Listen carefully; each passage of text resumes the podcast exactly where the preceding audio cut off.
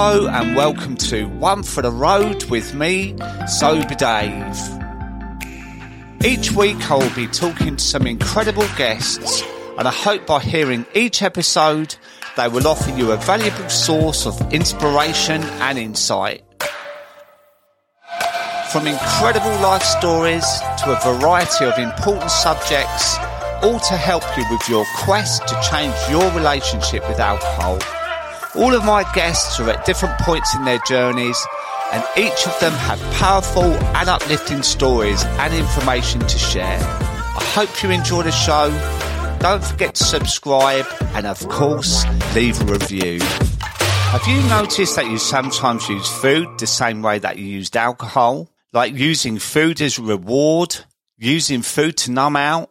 Are you eating in secret Feeling guilt and shame? If so, then you'll like this news. I am so excited to announce that I've partnered up with Coach Helen Bennett, who specializes in helping people to stop losing control with food. For the next three months, Helen is offering all of my listeners 10% off any of her courses, classes, and even her private coaching programs. You can find her on Instagram at Coach Helen Bennett or go to our website, which is helenbennett.co. I'll put the link in the show notes.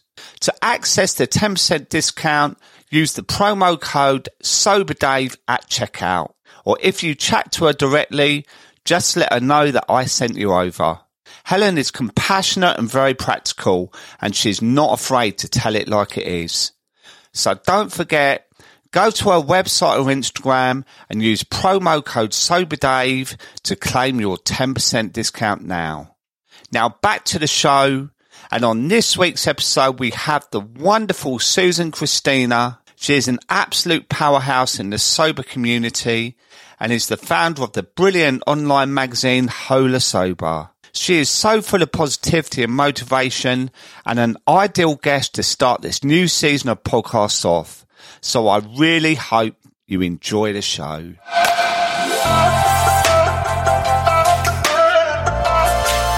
Good morning, Sue. Welcome to One for the Road. How are you today? Well, listen, any woman out there listening that knows that if you get up on a Saturday morning and you find yourself looking across the screen at the handsome Dave, it's a good kick-off hangover.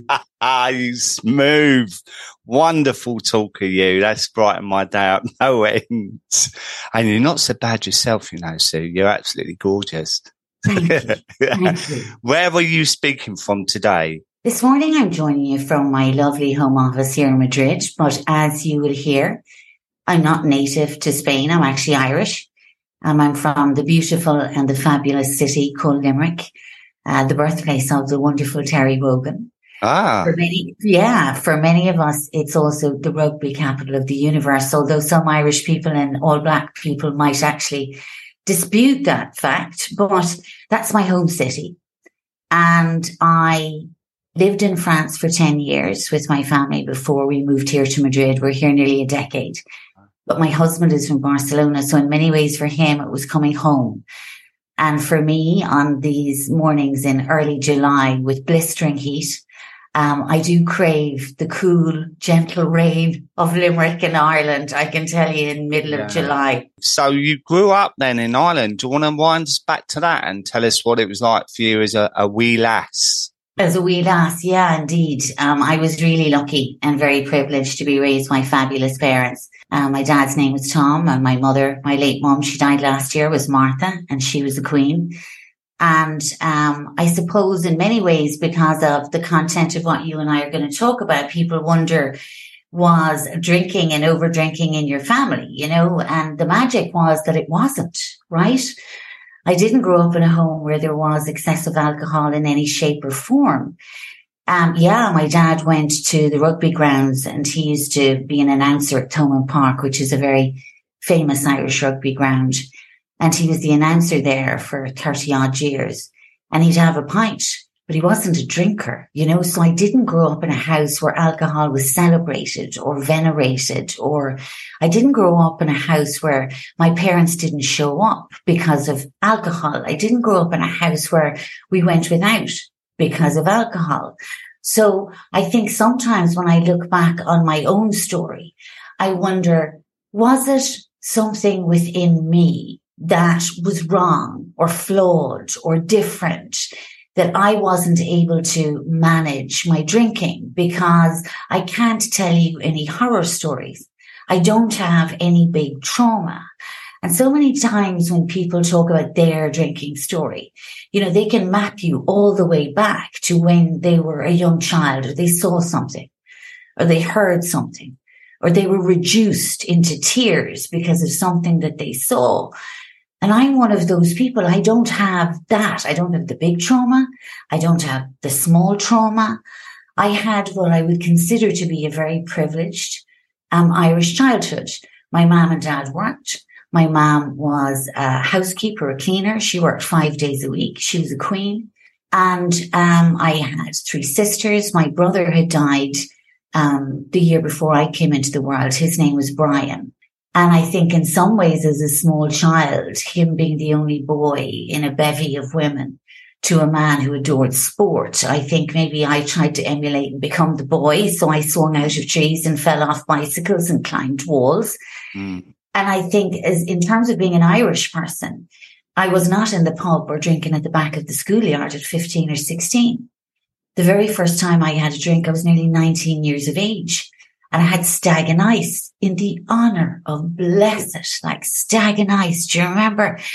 And then I had, oh God, when I think about it, Malibu and ah, pineapple. God, I forgot about Malibu. Malibu and pineapple.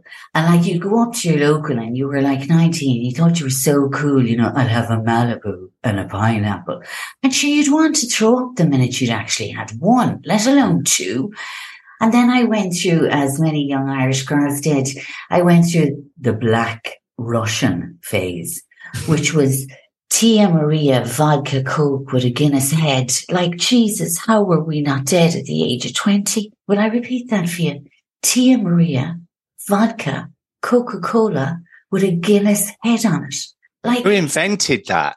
Some very drunk Irishman, I would suspect, right? Yeah. Because it was even now that I describe it, you know, 35 years later, I, something in my stomach gives way. So I was that sort of, if you like, 19, 20 year old, you know, trying out different drinks. I didn't like Guinness. There you go. Broke the religious code. Didn't like Guinness. Um, and my dad used to always say, um, no woman should hold a pint glass, right? So I would have a glass of something and no woman or man should have hard spirits until they're in their thirties. Sadly, I didn't listen to my dad. And on my 21st birthday, a friend of mine bought me an Irish coffee. And I think that was my first love. There was something to me at that time, uh, ultra chic and cool. Um, I was a barman's worst nightmare. My cousin used to work in a bar called Willie Sexton's and he'd see me come in and he'd go, don't you dare order an Irish coffee. There's 19,000 people at the bar. You know, so I was that woman who thought, yeah, I'll have an Irish coffee. and, you know, how dumb and insecure was that? So my drinking career in the beginning was exploratory. And I think like many of us in this space, I'm 56. Um, the early years of my drinking career are insignificant. Nothing to tell. Mm. No big traumas, no big fallout, no big conversations, no alleged damage, right? Done to me. But as we all know, drinking is progressive. And I think that when 20 years ago, my youngest son, he's now 20, and when he was born, he came prematurely and he was really ill, like critically ill and spent a lot of time in intensive care when he was born and he had multiple issues. And I had two other children. I have three boys. And at that time, the healthcare system in Ireland was rather banjaxed as it is now. And to get the care that he needed on a constant basis, I was having to bring him up to Dublin, which was a two hour car drive. So um, his dad um, was from the north of Spain, and there were specialists there who were experts in the field. So we took the decision to go there temporarily to seek treatment for Sam. And when we went, it became that no brain family decision that the treatment of our son was more important than where we lived. And if this is where the treatment was accessible um, and would save his life, essentially, that's where we had to stay. And I think that's when drinking went from I'll have an Irish coffee to I'm in a foreign land. I don't speak French. I don't speak Spanish. I had like school French. These doctors are talking at me. Uh, it's medical critical care. I don't have friends or family. I've no support. My husband's family were there. They didn't speak English. Um, I had two other children. My eldest at the time was 12 and I put him into boarding school in Ireland because he, he was going through the Harry Potter phase and wanted to be in Hogwarts. So I found the school in Ireland nearest to looking to Hogwarts and my eldest sister Dora took care of him at weekends. So there was this ginormous family crisis that came about because of health. And it was one of those parenting decisions, Dave, that you make that you, you look back on now and you think, I did the right thing, but it was really hard. It was yeah. really, really hard, right? And it was brave, but it was also one of those decisions as parents we make when we have no choice. So I used to say to my friends, I'm a reluctant hero in this story. I had no choice. If I'd been given a choice to stay in Ireland, I would have stayed. But you're looking down at this child who needs constant intervention in medical care, Dublin two hours in the car, or relocate to another country where you get it instantly. That was the way forward. And I think, I think that for me, I held it and and the kid's dad, my ex-husband, he he found all of that really difficult to cope with. And I think the fractures in our marriage came through at that time. And I was the one that was like, no, I can handle it. No, it's fantastic. And I went through the I'm fine phase. Everything's fine. I'm doing this for the love of my child. And I think if I was to be really insightful and forensic look at when did an Irish coffee become, I'll have one on a Friday to, I really want to make a very strong Irish coffee so I can forget about the shit that I'm living in right now. And I think the map would start in some ways there. Yeah. And I think that's when I look back and being those women, and I think there's a lot of us, Dave, out there, women and men. We can't come on here and say to you, well, when I was seven, I was shot. Or, you know, when I was 10, I saw my father beat my mother. You See, we saw none of that. But sometimes life de- deals us a set of cards. And the culture we've grown up in says, maybe you can't go get your hair done because you can't get a babysitter. And maybe you can't go buy a pair of shoes because maybe you don't have the money to buy a pair of shoes, but you can have a drink and you can sit down and you can nurse it and you can switch off for an hour. And something within us needs that at that time of crisis, yeah. switch off moment. And I think that's Dave where the, the trouble. Yeah, it's, it's really fascinating looking at the bullet points of your life going back. And it, I agree, it's not always about childhood trauma, little T's, big T's, but it can be an event in your life when you're already overwhelmed or you know, there's this whole cost of living thing going on at the moment. There's always something, right? We had COVID, didn't we? And then this and, you know, and then we become overwhelmed and that can go from a couple of glasses with dinner to actually, I finished a bottle last night. And then that can go to, oh, I just wanted one out of the second bottle. I ended up doing half of that as well. And it, it goes from like your, the way you painted it as in the, you know, the posh Irish coffee to I need a large Irish coffee to manage my emotions, to stop the noise. Absolutely. And the home pour is singularly the most dangerous thing in our lives. Yeah. Because we are unaware and certainly I was, and I know you were too, we're unaware of the toxicity of what we're actually putting into our bodies from a liquid format, but also from we're putting something toxic in our body in terms of the noise in our head. So on one hand, we think we're switching off. On the other hand, what we're actually doing is throwing fuel on the fire. And as we both know, and anyone listening out there who's questioning their own drinking, the only thing I do know about my own drinking story is, is that I didn't realize how rapidly or how progressive it would become. Mm. I didn't realize that my glass of wine was going to go from I'd have one after work after a heavy day and traffic on the M40 here in Madrid, which drives me insane. To and I've I've said it many times, you know, but I can actually visualize it when I say it. That I would come in downstairs, put down my bag, and say I'm home and announce to the world I'm home and walk straight to the kitchen and go to the wine rack as I'm taking off my jacket and I'm using the corkscrew and I'm pouring a glass and I'm taking a sip and I'm leaving it on the counter for all to see. Because lo and behold, I don't want anyone to think I'm not, I'm drinking in secret. I'm being open and honest about my drinking. And I go upstairs and I get out of my work clothes and I get into my leggings and I come down, I finish the glass and I prepare dinner. And by the time we eat together as a family, I am three and a half glasses in mm. and nobody knows it because we're experts at it. So I'm not sitting in front of you slurring my words. I can go to the front door and talk to a neighbor.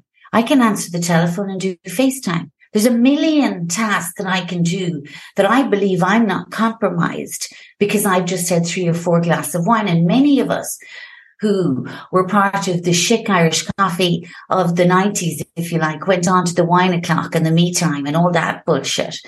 But you know what the insidious nature of alcohol is, is that not only do we lie to the outside world about the fourth class, the fifth class, and the sixth class, but the biggest lie we tell is to ourselves. Mm. And we think that it is normal, you know, to sit down and have a glass of wine with dinner. And when I look back on that, Dave, I say to myself, Sue, in the honor of blessed, you grew up in a household and your, your mother served milk or water with Sunday Christmas Day, Easter, like where exactly do you think that having wine with a dinner every single day is appropriate? So then I would hold on to the fact I live in France. Yeah. This is me supporting the local economy. What bullshit. You know? So I think that's the frightening piece that we go on this conveyor belt of one glass, two glass, three glass, four, and suddenly, suddenly, holy cow, we're getting stressed when we've only one bottle of wine left in the wine rack. We're actually going, how am I going to go out and get another bottle without anybody really noticing? So inventing, I go for bread, I go for milk, but really we're actually filling the wine rack and all of those things. It's like tumbleweed, right? It starts coming through your mind when you're looking back and you're thinking, how did I let it get that far? And I think that's one of the things that many women and men struggle with. I think they think, I thought I was smart. I thought I was intelligent. I thought I had my finger on the pulse. I raised a good family. My kids are all washed. You know, um, they're, they're smart, lovely boys. How the hell did I fall down into the bottom of that bottle? Mm-hmm. And I think that's the piece that many of us struggle with in the beginning. I agree. And I, and I think that's what happened with lockdown because we were all forced into this huge summer holiday you know, in the UK, it was March, I think the 20th, and it was boiling. And there were people, there was an app called House Party, um, and everyone was joining it and they're all in their sun loungers, cheering the glass of wine, no work today. And, and it's like this huge global holiday right at the beginning. And obviously it changed quickly. But what happened then? Daytime drinking become quite normal, acceptable, and and how you described it exactly how it is, the romanticizing of the drinking, you know. And then when it all went back to normal, or gradually, people were like fancying glasses of wine in the afternoon. And I've said before, there was um, someone uh, that I know that was blowing their carp, pretending it was hot tea, and it was actually a cold Sauvignon Blanc, you know. And it, it's a cumulative so for me, I didn't go from four cans of Foster's to liters of vodka. But for me, it was like, this isn't quite getting me to the place I want to be, which is to literally think of nothing. So you, you go for that extra glass and then that extra glass goes into the second bottle. Absolutely. Because we need the noise to switch off, whatever the noise is, whether it's insecurity, whether it's perimenopause, which if you're having, you need to see a doctor, you'll be in the Lancet, you'll be the first man to be in perimenopause. But if it's perimenopause, menopause, children, and, and, and the thing about it is, is that it's this forever reaching. And that's the danger of addiction. It's forever reaching. We're reaching for the next piece be that the next glass, the next liter, the next bottle, you know, because we need to reach that zone out place because it's yeah. self medication with that, you know. So back in the 60s, it was Mother's Little Helper and it was Valium. For our generation, it's been alcohol and it switches off the white noise. We allegedly are, you know, decompressing after our busy days when the truth of the matter is, you know, we are so unproductive while drunk. And I hate to say that, but you know, there is so much, if you like, softening of the language. Mm. There's so much softening and desensitizing everybody to the fact that we don't want to face up. I certainly found it difficult to face up to the fact that I was drunk of an evening. But guess what? I was. I drank a bottle every single day. Some days it had more effect than others. One bottle and a bottle and a half on a Saturday and a bottle and a half on a Sunday. That was it. I'm married to an engineer. He can tell you that if his life depended on it, it's the same answer. But the thing about it is I was not legally able to drive a car, but I was able to run a family, take work calls, run this house, talk to these children, reprimand these children. I'm allegedly capable of all that, but I can't get behind the wheel of a car. And if I do, I'll be arrested and rightly so. So therefore, there is this huge cognitive dissonance between drinking and the word drunk. Mm. Right? Mm. Because people think drunk is, you know, under the bridge or walking down the high street with your trousers back around and your arse showing to the world or a girl with a thong up and her dress stuck up her back. Okay. Bless those people. That's one form of drunkenness. But there was another form of drunkenness and that was me in, in a kitchen, well dressed, lipstick on, allegedly on the top of her game when the truth of the matter is after six glasses of wine, nobody's at the top of their game. Nobody. Yet, yet, rinse and repeat. Did it every single day. Rinse and repeat. Rinse and repeat. And I think that because of our society, because of culturally, we're all told that alcohol in Ireland and England, and let's be honest, Dave, you and I know people from all over the world in this space. So globally, yeah. we are told that we need alcohol at every point in our lives and every celebration and commiseration. And you and I both know that is both dangerous advice to give to people and also it's untrue. It's untrue. I've just come back from three and a half weeks in the States. And I, my best friend, I have two best friends. One lives at home and one lives in the States. And my darling Deb is afraid of flying and she's in DC and her darling son, Tyler, was getting married in Denver, Colorado. So I drove from Washington DC to Denver, Colorado. We drove over nearly 4,000 miles in six days it was two women in a car. We solved uh, world debt. Uh, we know how to fix Africa. We can fix the Ukrainian war, and there isn't a man safe between here and DC. So three and a half weeks of two women in a car. Can you imagine? Sounds like a book there, Sue. Oh, it should have been a Netflix series. This was. it was myself and Deb and Bentley. And Bentley is a ginormous big pit bull and he was our minder dog. It's her dog. And we did, we drove thousands and thousands of miles, right? Here's the thing. She doesn't drink. She has never drank in her life. She never liked the smell of it or never liked the taste of it. She's never actually had an alcoholic drink.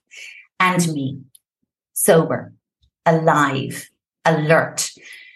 Do you think if I was doing a bottle every night that when she made that phone call seven months ago and said to me, I don't know how I'm going to get to Denver because I can't fly. I was able to say that night, say, not a bother. I'll fly into DC and we'll drive across. That is sobriety. Sobriety is showing up for the people you love in your life, right? And the day of the wedding, she was be- she looked beautiful. So hmm. did the bride, but my best friend looked better. Oh. So my best friend looked gorgeous. And my goddaughter, Chani B, her daughter, she was the bridesmaid. But I was able to stand there, right? So proud of them, yes, hmm. and Tyler, but also of me. Mm. Because I have just driven across the country. We went through Missouri, Kansas, Illinois. We were in oh, Illinois. We were in Ohio to arrive in Denver. We were literally 4,000 miles. And that sobriety, that's a woman who could hear the pain in her best friend's voice, dreading the big day in her family. The sober Susan was able to say, not a bother. I'll be there. And we were up every morning like a lark, put on our music. I danced across Kansas, which is a very flat state. Let me tell you, like there isn't a hill or a mountain. And we had a, and I had the most fabulous time. And people said to me, did you go see this? No, I didn't. What did you do? Drove across America, went to a wedding, came back to DC and then spent 10 days in my best friend's kitchen, drinking tea, eating cookies and enjoying the company of each other, right? Going out to dinner at night and um, having my zero beers. Do you know what, Sue? That really uh, reminded me actually of that wonderful story you've just told me. And you say that's sobriety, but I'll tell you something else as well. Was when my son, unfortunately, he lost his stepdad to drinking. His stepdad was 54 and that was during lockdown. So I had to watch the funeral online, which was awful for me because I saw my son at the funeral breaking down and all I wanted to do was put my arm around him, tell him I loved him, you know. But soon after that, he got a little flat in London and it, and it was a Sunday and he said to me, dad, can you help me put the telly on the wall on the bracket? Right. Yeah. And normally my routine was 12 o'clock, peel the potatoes, get a beer out, and by five, I can't even carve the chicken. Yeah. So I went over and put the TV on the wall, and we did a few other odd jobs. And he got to about five, and he said, um, "Oh, Dad, I've knocked up um, a nice little curry in that with some naan. But do you want to stay and we can watch a film together?" I know that if I was drinking, I'd have been gone by one o'clock. But I would have put the TV bracket on the wall, all wonky in that, and gone, mate, I'm so busy, I need to get home again. But I said, let's go. And we had a lovely curry and we watched a film on the sofa together. And I left about eight o'clock. And I thought, God, that, that is sobriety to me, you know, like, like spending time with your loved ones when normally you'd be thinking, it's like having an affair, isn't it? I've got to go and see the mistress or I've got to see matey boy with his white shirt and aftershave and his sweet talk. Absolutely. And you see, the thing about it is, is when people, when, when I was drinking and in the thick of it, right, I couldn't imagine life without alcohol. And yet one of the magical things of sobriety is hearing the voices of those we love and need and being able to answer that, put up the TV, drive across America, um, listen to my sister, listen to my friend, whatever the case may be. The golden ticket we have isn't the big, big moments. It isn't the first wedding we go to, or it isn't for me personally. It is the small moments. I'll give you another one. Uh, last Friday week, while I was in the States, my eldest son lives in Paris, Max. He's a legend. And his two younger brothers, Noah and Sam, are one in Madrid and one in San Sebastian at university. And my youngest son, Sam, uh, loves Hans Zimmer. So he was doing a concert in Paris. So my eldest, as a treat, post their uni exams, brought them up to Paris and they were all watching Hans Zimmer um, going to this concert. The joy for me was on the Friday in the States, it was afternoon, nighttime Paris. I was having tea and cake, which means when the boys FaceTime or when the boys call with their excitement to say in Paris doing the, I can answer the phone. Now, if you said that to somebody outside our space, they'd go, okay, big deal. You were able to answer your phone on a Friday. What do you want? The Nobel Peace Prize? No.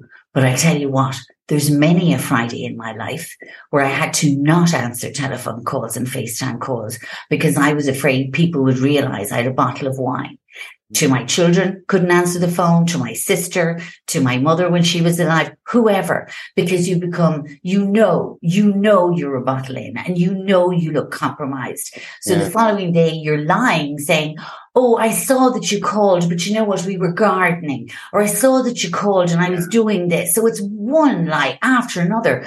Whereas on a Friday afternoon, They were at uh, a concert in Paris and I knew I could answer my phone. So I was able to say, call whenever you want, lads. I'm here. Again, it's not the big moment. Yeah. It's just that Friday evening being able to take a call. These are the things that drunkenness and alcohol. Yeah. Do you know a worse one for me was when you're playing text tennis with someone and then they ring you and you don't answer it because you've been caught because how can you be texting for the last two hours and then when I ring you, you don't answer it? Yes. Anyway, I mean, so I I want to get to the to the bit right of where it got to a place in your life that you really began to realize that it was affecting you on every level. And when was that? So here's the thing. I always say there's a decade and a half of of of over drinking. Yeah. I think the last five years were without question, I had reached a bottle. I think that I was working my way up to that for the previous decade.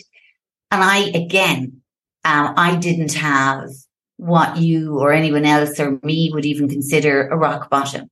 I had one every day is the truth. I had one every day because I lost my own self respect mm. and I didn't like myself at all and that duality of spirit that you have. You're two people, aren't you? So how was your weekend? You to lie at the water cooler and invent things that you did because the truth of the matter is come one o'clock or two o'clock on a Saturday, you were unavailable to the outside world.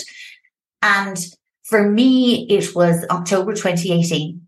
And again, I don't know. I don't know. There was no argument. There wasn't any, the kitchen didn't blow up. Nothing happened. And I think I was weeping like many of us do with alcohol inside of us. And I was weeping at the table and I went online and I, I knew, I said the three most important words to myself. I said, I need help.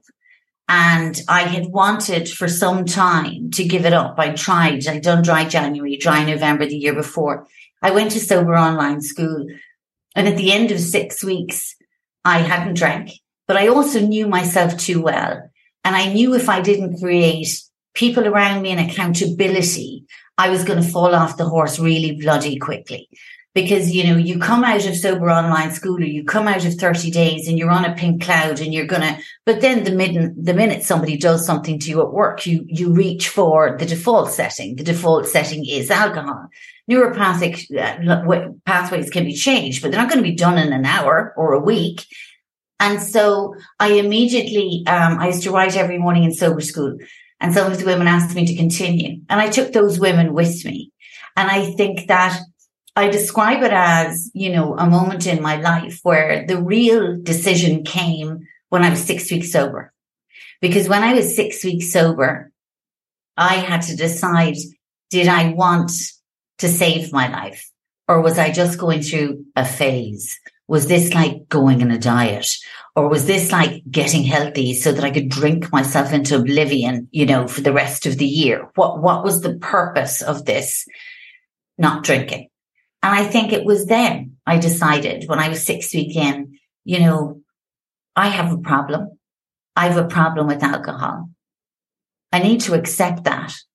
I'm not surrendering. I'm surrendering into the power of making the choice to not drink. I'm not on my knees. I'm not walking around in sackcloth and ashes, but I'm smart enough now to know that I was addicted to an addictive substance. If I put that addictive substance back into my body, we're screwed. So therefore I now need to create a situation whereby every decision I make supports the decision to not drink be that people, places, things, be that putting exercise into my day, making all the relevant changes that make this sustainable. Too many people, you know, go, Oh yeah, I'm going to do this. Right. And I'm all guns blazing and I'm following sober Dave and I'm loving it. I'm loving it. And a curveball comes and you know what? They go buy a six pack yeah. because it's not just enough to say, I'm not drinking today. Yeah. It's actually about, I'm not drinking today and I want to be a better person today. I want to show up for myself today. So when women say to me, Oh, I'm doing it for my children. I love my children. I always say, shut up. Sorry. With all due respect, you need to love yourself first. Yeah. Your children, Yes, absolutely. But, you know, doing it for others is not going to be sustainable. Somewhere deep inside the mess, somewhere deep inside the fracture, somewhere deep inside the darkness that is a bottle a day, I had to dig really deep and say, is there any piece of you, Susan, that you like in there? And if there is, if there is, reach inside, pull it out and let's not drink today. And that's how I did it in the very beginning. Do you know what's um, bizarre, right? Is that you a couple of months in front of me, right? So days, um, days, days, days. Is it days? Yes. Oh, I thought you said October. Uh, so October 2018, I sought out, but I didn't right. go in until the 6th of January. You're oh, yeah, so one day. There's one yes. day in it, right? I thought that actually. Because yeah, um, I'm obviously long time sober, more than yours. Yeah, bloody day, Sue. Um, one day. But you know what, which is really ironic, is that I had that exact experience after six weeks because my friend set, sort of challenged me in his own way to uh, give up drinking with him. And actually, he wasn't really a drinker, but I didn't know that. But it was it was serendipity at the time, right? And it was halfway through, six weeks through, that I had that moment of seeing that pub in the corner and thinking, in six weeks' time, I will be going in there, ordering the Peroni, sitting there on my own, having four of them, going to Londis, getting the two bottles or three bottles of wine, drinking one on the way home and chucking it in the bin and, and it was that moment. It was like a thunderbolt. It's like you've got a crossroad. You either turn left or right here. And I turn left, right? And, and this is what I always say to people about taking a minimum of 30 days off, right? Because you can use that as an experiment. You can explore so many things, but it also gives you the opportunity, the chance to, to give yourself a little bit of self love, self compassion and think, you know, for me, when I was drinking at my worst, I loathed myself. Same here. I loathed it. The, the thought of who I'd become. What was I? Who was I representing myself to the world as? Like, uh, who, who, know, for me to feel like that was just a waste of life, right? And yeah. when I stopped and I come out of that, it was little as you say, you can't do it overnight, but there was little tiny moments of me looking in the mirror and looking at myself going, do you know what? You're a little bit more rosy in the cheeks or you look like you've slept and actually you're doing all right, Dave. And that, that, that was the moment that kept me going, kept me going. Yeah. And that's really important. People understand that, right? Because so many men and women come into this space and they sort of turn around after three weeks and they go, well, I don't look 10 years younger. My sleeping is shit. Mm. And I'm still fighting with my husband. And I really genuinely try and press upon people that it took me a decade and a half to get into that state of neglect. And here's the point. No one outside the universe, outside my kitchen knew I was neglecting my spirit. Nobody knew that, right? Because on the outside, I was put together. You was an actress absolutely. I should have had an Oscar long ago. All of us should have, right? So I was neglecting myself and I was neglecting the gift that I had been given, which was life. And I was neglecting any skills that I had, any talents I had. Everything was being neglected because alcohol robs it from us, but it does it under the cloak and dagger whereby we're not even aware that our dreams have been stolen because we've just forgotten to dream. And because of that, it is a very slow, steady rise back up, right? So therefore, when we give it up on day one and we're, we feel shit and day 10, we feel better. Six weeks in, like you, I began to think, okay, there's something. Mm. I still hate myself. Mm. I still think I'm a silly cow. I still think I'm the worst human that's ever been made by God or by man. But there was something and a chink in the armor enough, enough for me to go, no, I'm actually going to save her. I wrote this thing some years ago called Never Again Like That. And I talk in this piece about never again will I fall on the blue tile step like that. Never again will I lose my car keys like that. Mm. Never again will I allow him shout at me like that. Never again will I wake up in my clothes like that. Never again will I reduce myself to this mess. Mm. And I go on in this poem, if you like, whatever, to, to say that never again, she's a woman, never again stands at the top of the hill. And in the last piece, it basically says that, you know, there's no marching boots on the hill coming to save you. And I turn to never again and I say, I've got this. Mm. I'll take it from here. Yeah. And that's the piece all of us need to find. Never again is one statement, but we need to take it from here. You and I chose somewhere in the darkness, somewhere in the mire at 3 a.m. in the morning. We just said, you know what? I'm going to not drink again tomorrow. And it becomes that minuscule. And the truth of being alcohol free is we're present enough to make those decisions clear enough in our heads to embrace those decisions. And so at six weeks, did you and I look fabulous? No. Did we feel fabulous? No. Did we feel better? Yes, we felt better. And we had also learned, I think, in six weeks that we weren't alone in this. And that's the magic yeah, of having yeah. a sober Instagram world and having people like you bringing people together and Hola Sober bringing people together so that we, you know, as a community, we're all stronger together, aren't we? And, you know, we can all nod our heads when we hear stories and go, yeah, yeah, I did that. And yeah, yeah, I did that. And I did that. And I did that. But the truth of it again, it's not a freaking t-shirt. Okay. Life isn't a slogan on a t-shirt. We work at this. We show up for ourselves. We show yeah. up for our community. And we normalize it. And there's so much shame and stigma still. You know, I do bit of work for corporate and stuff and uh, do some talks and presentations and that. And you get 12 people turn up and the cameras are off because they don't want to be associated with why are you joining a conversation about, um, alcohol in that. The stigma's still there, you it know. And, we need and, to break it. We need. But we break are it. breaking it, so we are breaking it, and we go on to what you do uh, in a little while. But each day we show up and we put something out on social media, or we might go and do a talk somewhere, or you know, um, I've got a number plate that um, I won't say what it is because. but it, it's virtually says sober, right? And people go, "Oh, that's a brilliant number plate. What, what that? And I go, well, actually, I don't brag about it. I just say it with confidence because I'm proud of myself. Do you know what I mean? Same here. Um, For but, me, it's being sober is the proudest thing I've ever done. Yeah. And I've held all the office titles one can hold from CEO down.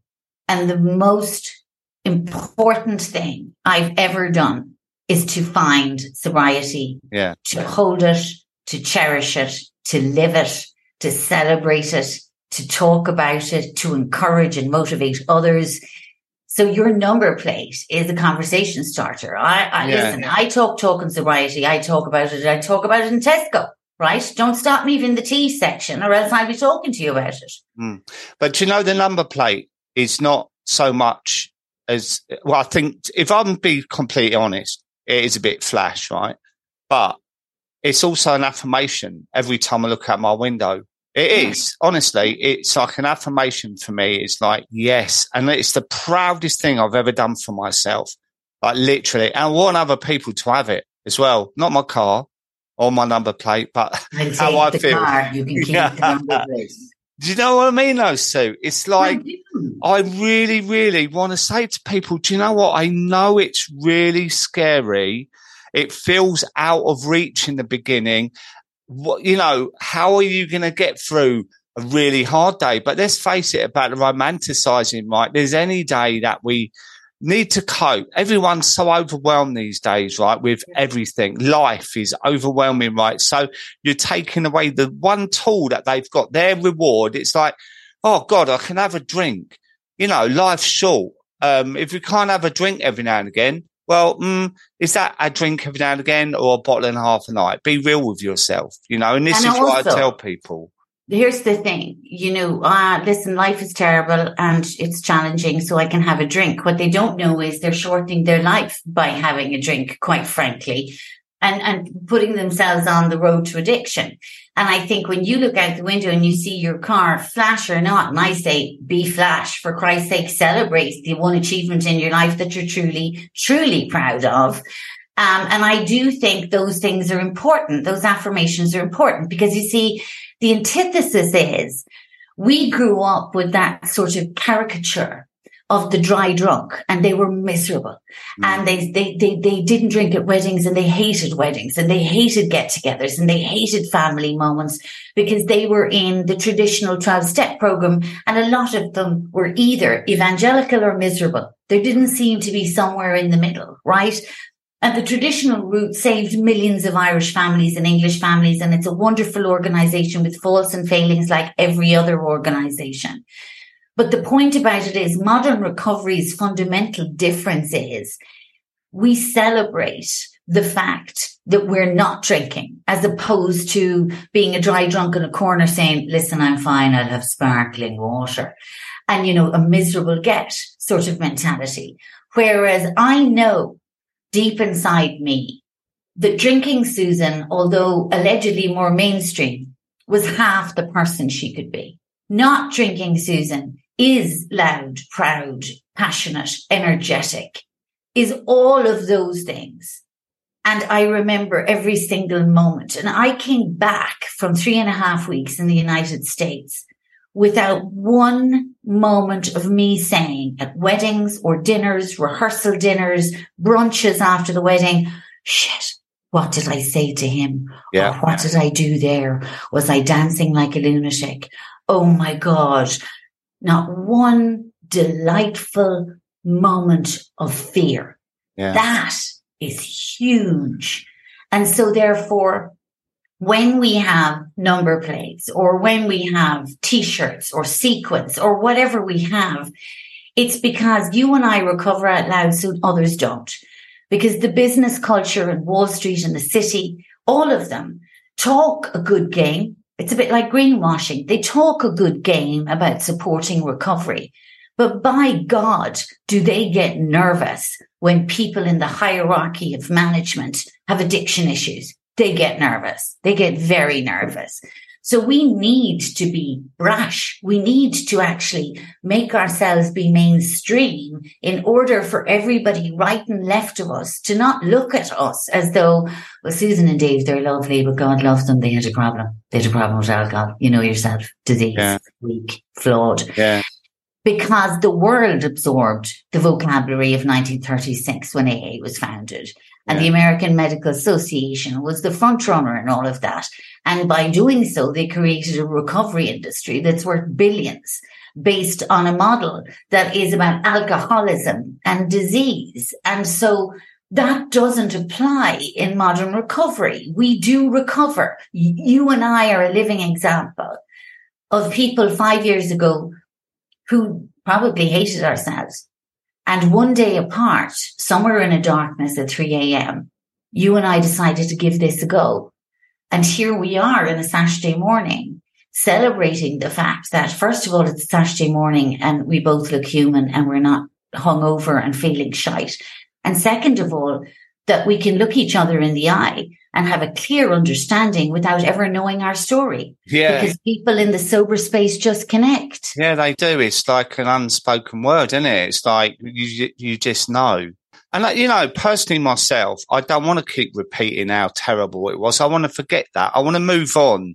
And that's why I, I don't go on about recovery, that model. I go on about discovery because life now, I want to live it to the full. And that's why I climbed that mountain in Morocco.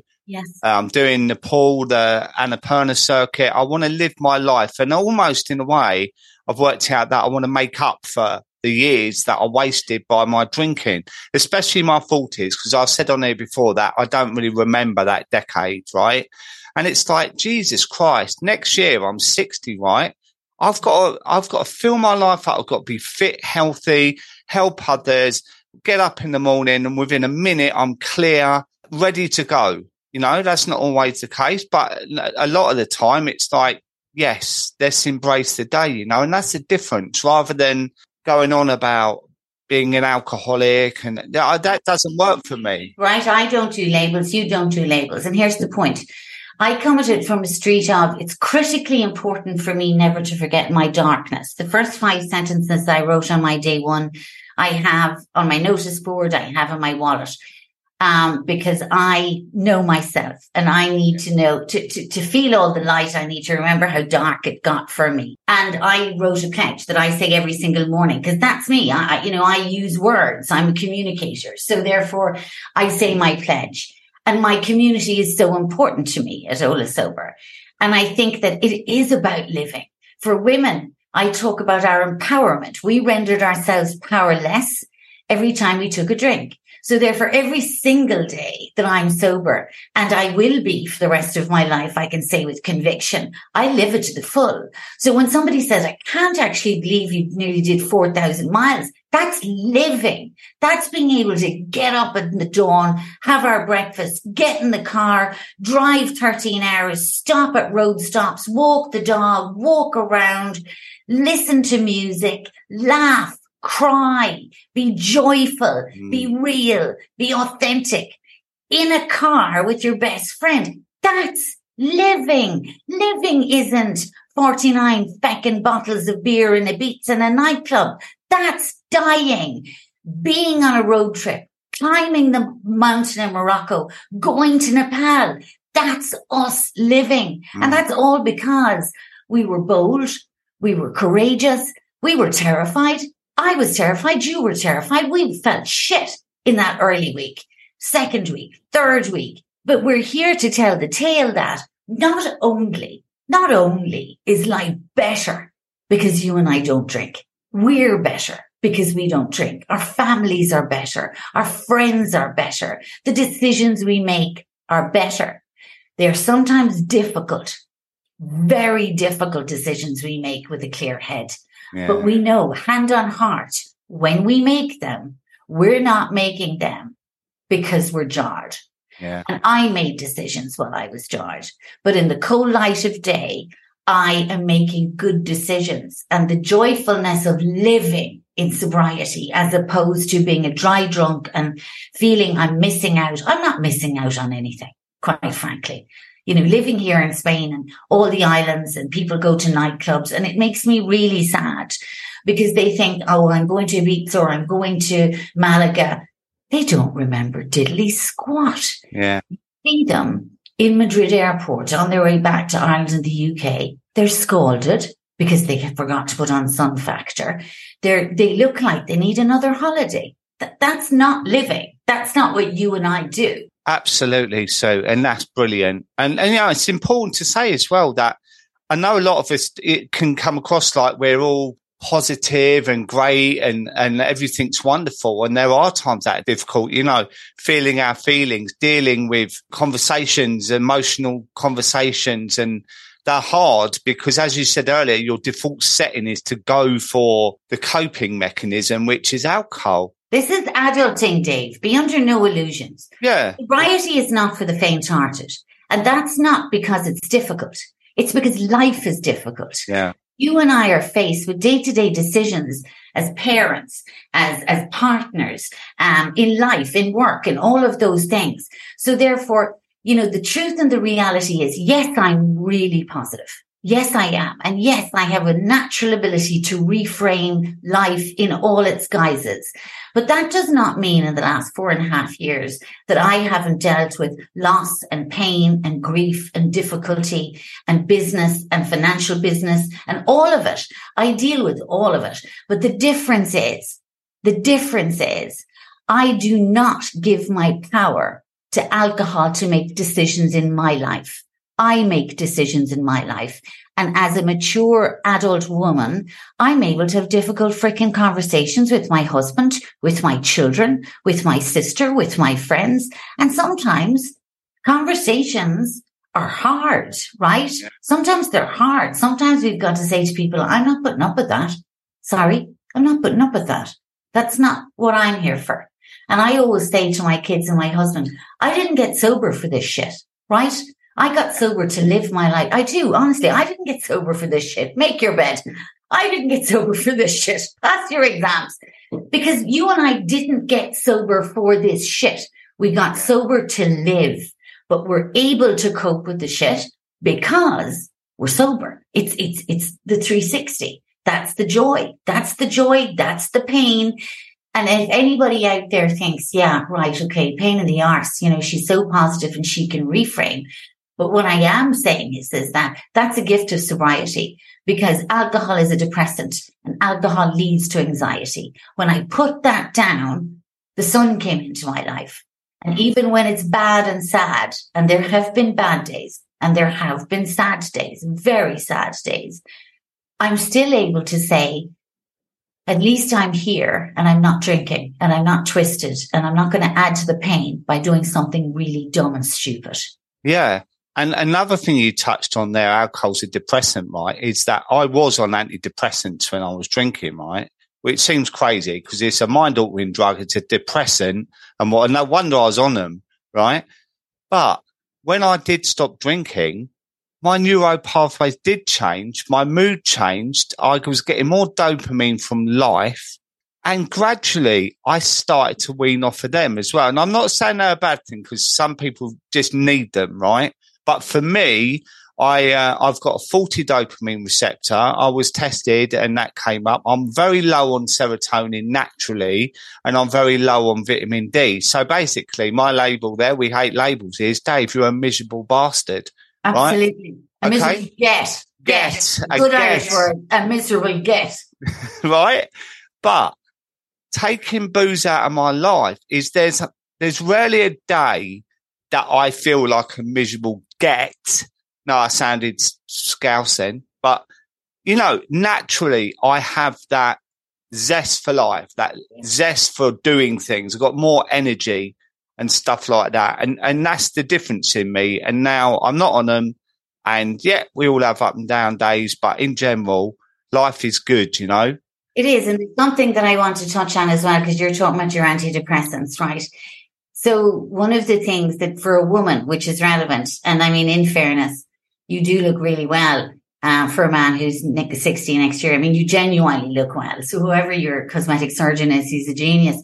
But um, you do look very well for your age. But it's also the fact that women say to me all the time, oh God, you know, my skin looks better and this, that and the other, which is true. But the truth of the matter is your skin looks better probably because you're cleaning your face for the first time in a decade. Because when you're jarred, you're not actually cleansing or moisturizing. You're just falling into bed and passing out. So there's natural behaviors that we begin to reclaim in our lives, like brushing our teeth. Shocking, but truth cleaning our faces, putting on moisturizer, conditioning our hair, taking time out on a Saturday to take a long lingering lounge in the bath.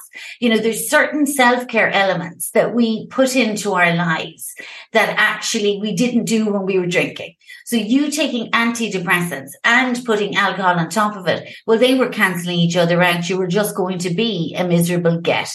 Taking alcohol out, Sunshine Dave had a chance to actually show up. And I think that the more we regain our self respect and the more we regain that piece of us that we felt was certainly I felt I was out of control inside. I felt I had no control. I felt like I was a train going down a track about to career off the edge of a cliff.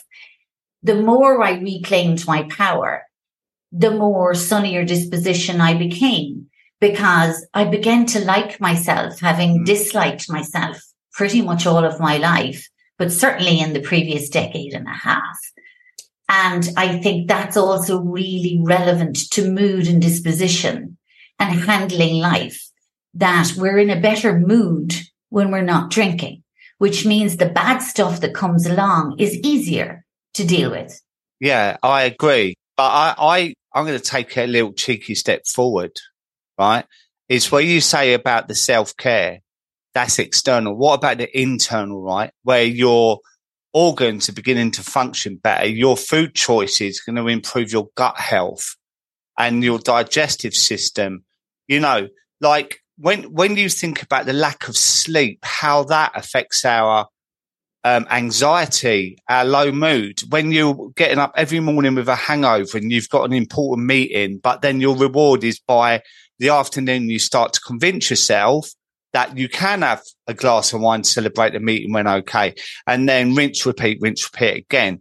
Visceral fat around the liver, uh, around your organs, right? That's all going to come out in your skin, right?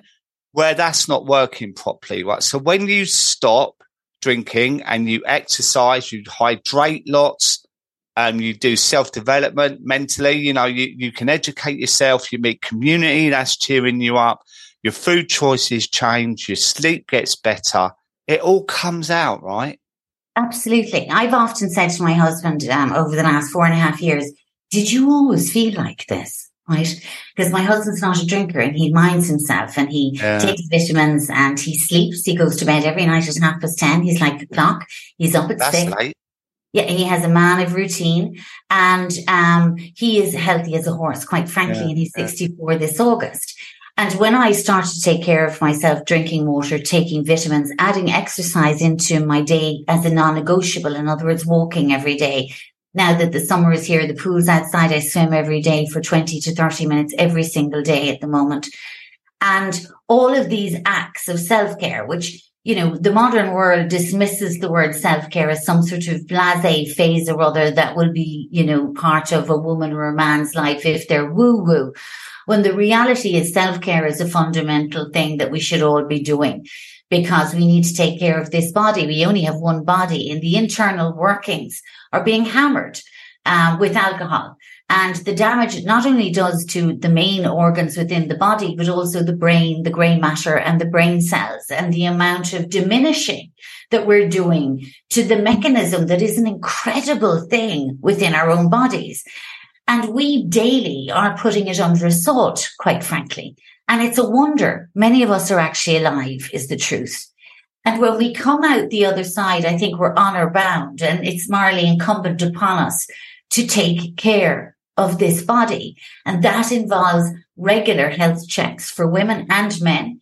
Um, involves certain vitamins, blood analysis in the first three months of sobriety. I went and had my blood looked at to see what I was lacking, what I needed.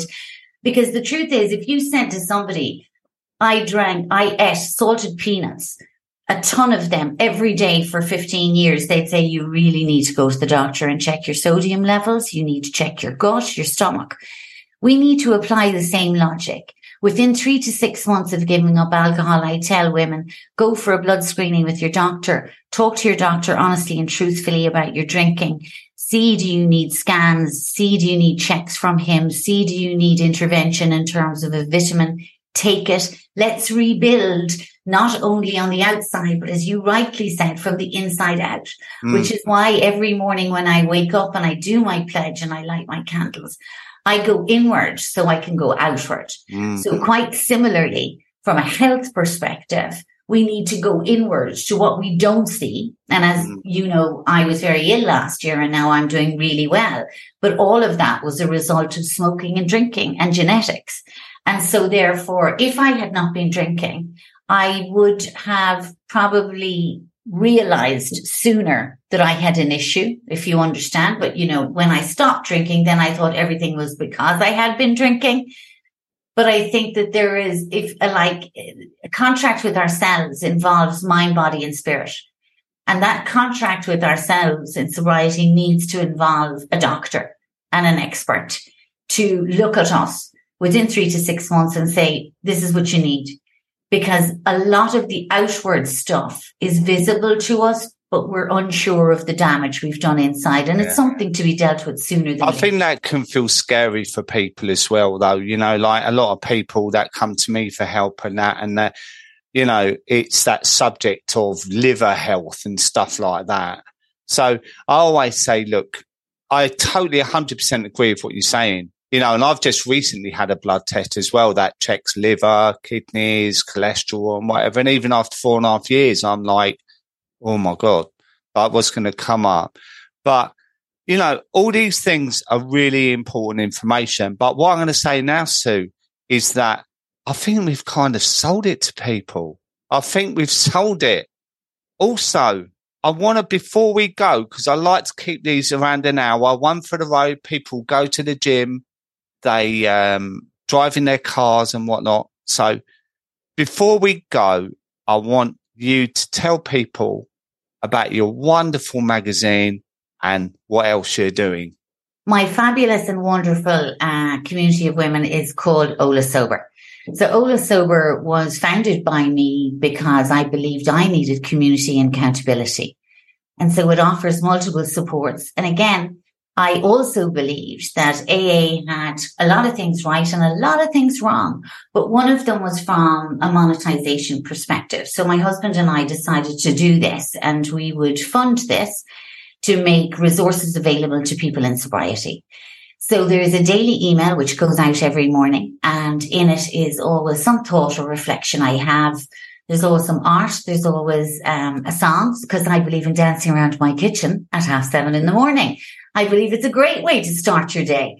And uh, this morning when you and I joined, I was listening to ELO. So therefore, that is the first part daily email. And that, that became a thing and people started to like the daily email, which became a weekend uh, me adding in lipstick and, and, and bits and pieces, which then became and gave birth to Hola Sober, the monthly magazine. And the next issue was out at the beginning of August. And in that, there will be some fabulous um, gardening tips coming from summer into autumn. There's also some beauty. There's also a lot about um, aftercare from sun because, you know, we need to be really mindful of melanomas. So therefore, the aftercare, if you've been on your summer holiday, there's fashion. There's obviously stories of sobriety. Mm. And there's a fabulous story from a really amazing woman in New York and her son. And it's two perspective. It's him. He was the addict and it's her perspective as a mom. And it's a very strong piece because I think sometimes you need to see both sides of the story. So Hola Sober, again, everybody is volunteering. Um, the columnists volunteer. Um, I do the work here in Madrid. So there's the magazine. I also do Pledge 100 and that is 100 days of not drinking and a video and a lesson from me. And on the 16th of July, um, I'm going to have Camino 30. So I live in Spain, as you know, and people go on the Camino to Santiago de Compostela. And you go out on the Camino and you just, it's meant to be a reflective journey. And many people do it on their own. So I felt that sobriety in many ways in early sobriety is reflective. So Camino 30 is 30 days in a classroom with lessons and video, but you go in there on your own. You're not mentored. You're not guided. There isn't any special meetings. You just come to the usual. We offer nine meetings a week free at Hola Sober. And that's the aftercare program. Because I think that, like you've said, 30 days without alcohol is a window into possibility. It just opens your eyes and your minds to what can be done in 30 days. And imagine how brilliant you'd feel if you did another 30. So one of the other things we're excited about is, is that one of our ladies, Beth, she has started something called Click Sober. And that's t-shirts and 20% of all of her merchandise is going to go to Hola Sober. So this is, if you like, in many ways, Dave, uh, women helping women and women's empowering women. Sorry. And I know that you're a man and all of that.